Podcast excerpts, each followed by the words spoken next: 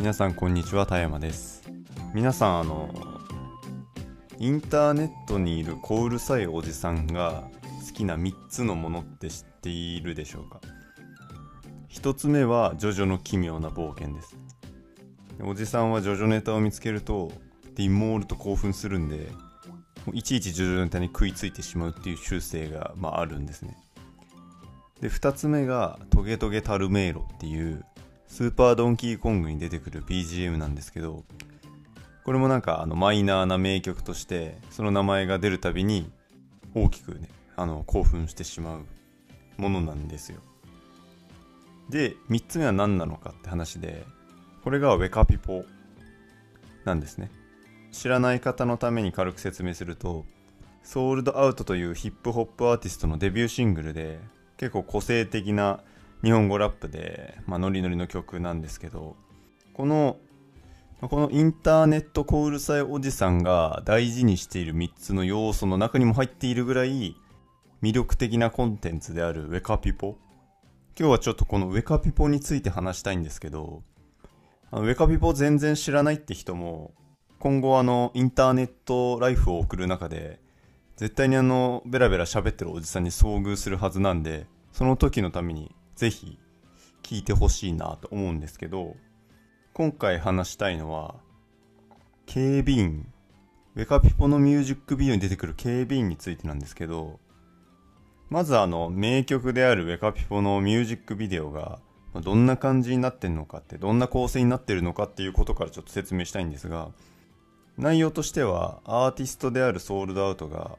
赤い部屋や緑の部屋や、あと白い部屋で、ガピポを歌い上げて場の雰囲気を大きく盛り上げるっていうまあただそれだけのシンプルな構成になってるんですけど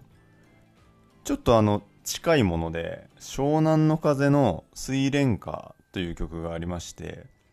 これ多分結構カラオケ定番曲なんで知ってる人というか見たことがあるって人も多いと思うんでこれをちょっと交えて伝えたいんですけど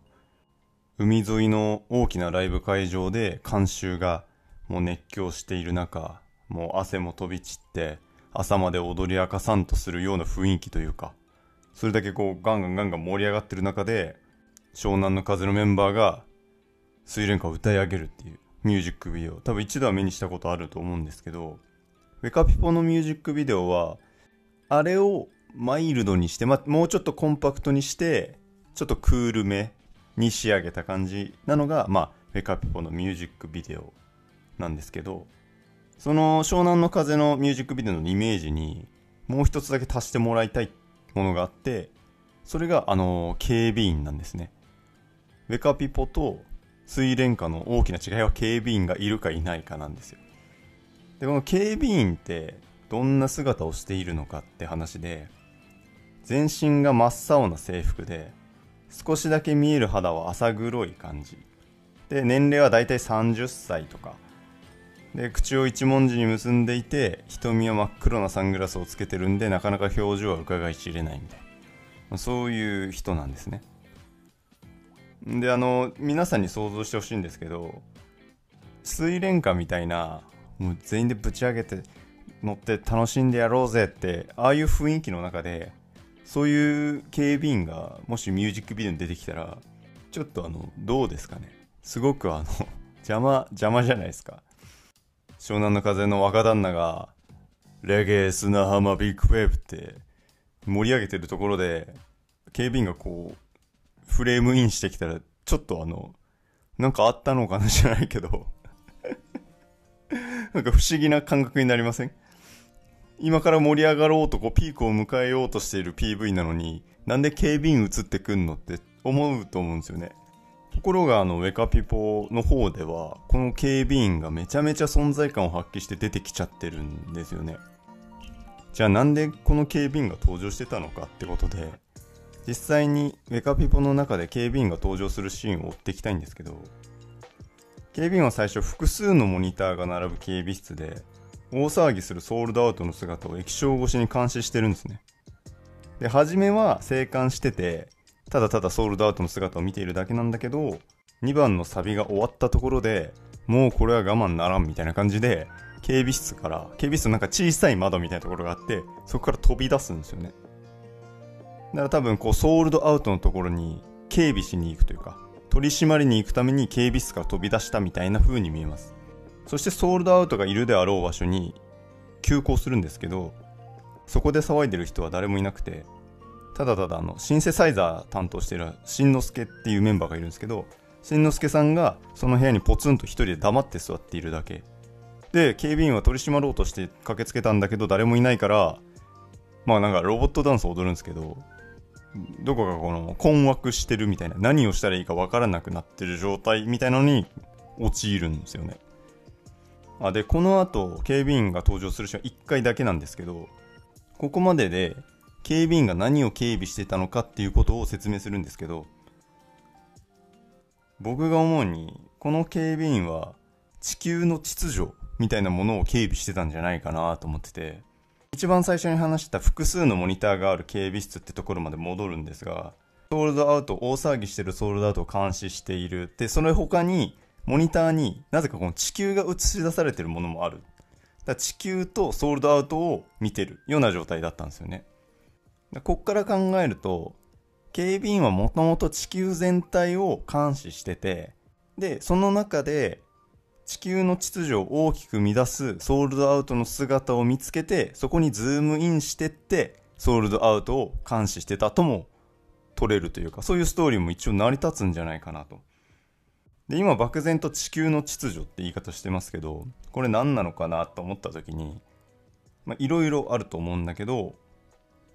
社会の規範とか古くからの慣習とか大多数が支持する常識的行動とか、まあ、何かしらの社会的要素が含まれる僕らの前に立ちはだかる障害みたいな若者がやることは大したことがないとか女性は結婚した方が幸せになれるよとか普通に考えたらわかるよねみたいな社会のしがらみっていう言い方もできると思うんだけどそういう僕らを抑圧する全てを警備員として描いてるんじゃないのかなと思ってでその警備員が今まで日本語ラップとか何にもなかった中で現れた革新的なヒップホップアーティストのソールドアウトを見つけていやこれは取り締まらないといけないっていう風に動いたってなってんじゃないのかとでここで PV に戻るんですけどそうして鎮圧させようとして、たどり着いたのに、ソールドアウトはいなかった。じゃあどこに行ったのかな。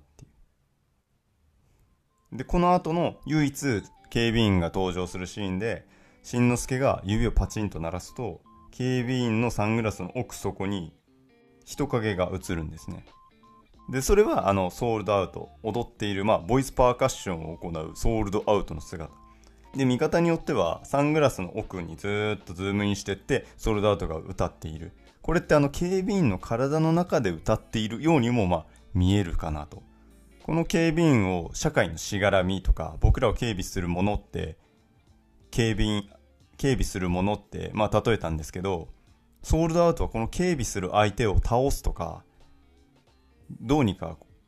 その人を排除する方向じゃなくて、警備員の中から警備員の中からそういう認めさせる気持ちを生まれさせるような自分たちの表現や価値観が自分たちの表現や価値が相手の根底を塗り替えるまで同じことをやり続ける自分のたちを表現し続けるっていうことをやってるんですよねでここで初めて警備員っていうのが僕らと重なって僕たちもあの初めてソールドアウトを目にした時た多分なんかヒップホップなのにちょっとポップ、なんだよ、J-POP に近すぎるみたいな気持ちとか、日本語ラップがダサいな、みたいな。で、ウェカピポって何？みたいな。ちょっとこう、抵抗から入るアーティストなのかなと思ってて。でも、何回も何回もソルダートの曲聴いていくうちに、ダサいけどなんかかっこいいんだよなって聞いちゃう。だんだんソールドアウトに要するに気づいていくような感じ。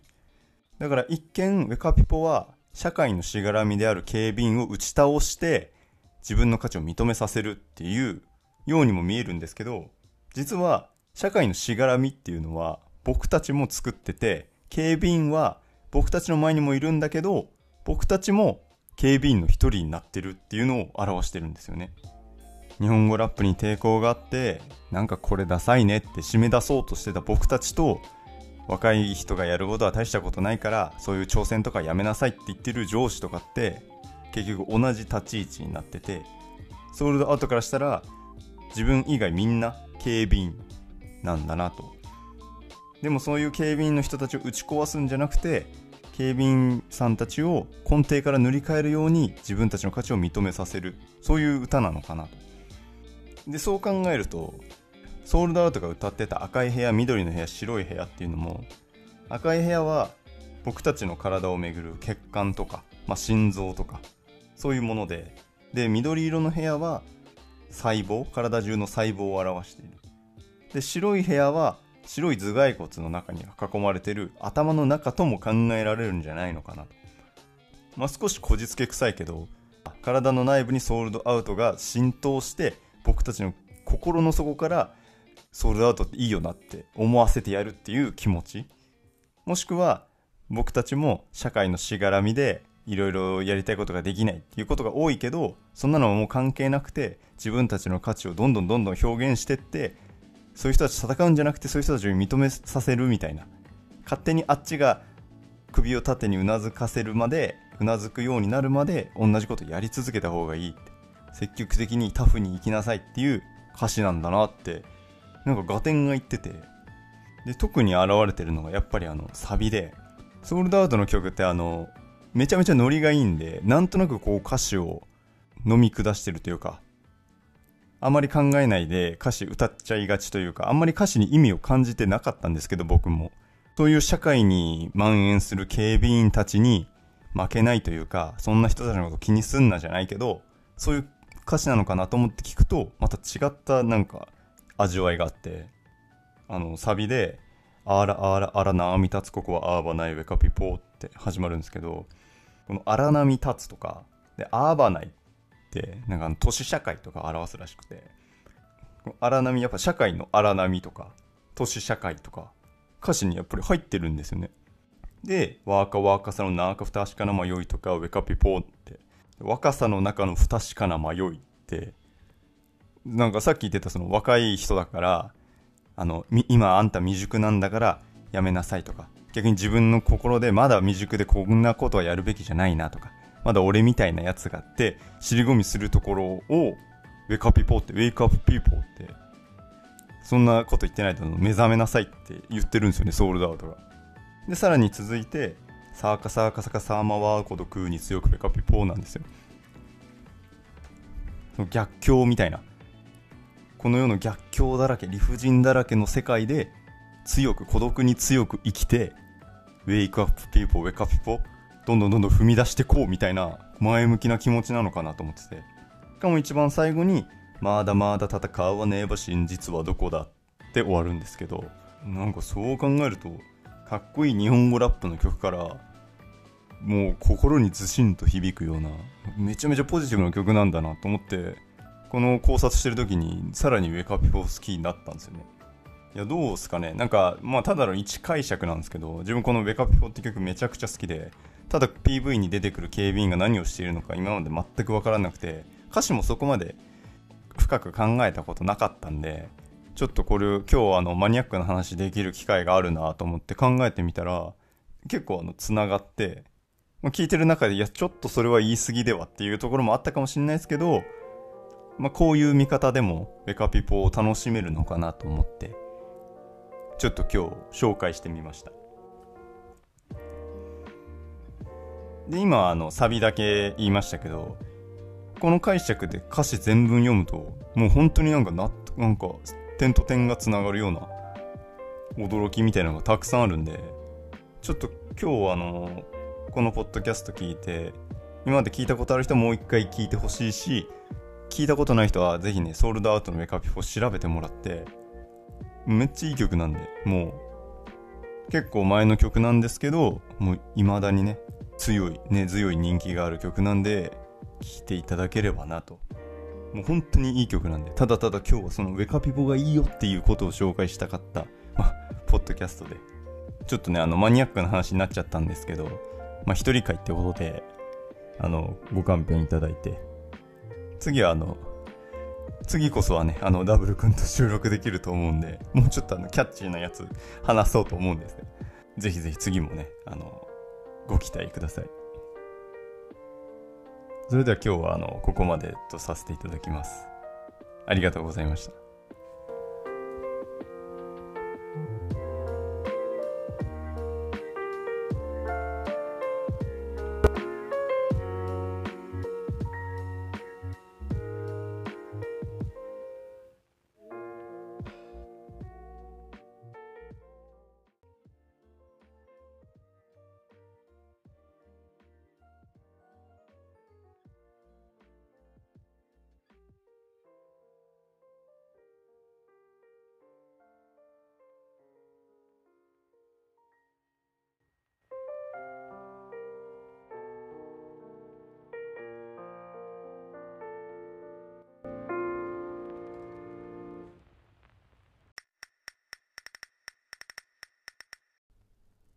B 型ラジオ。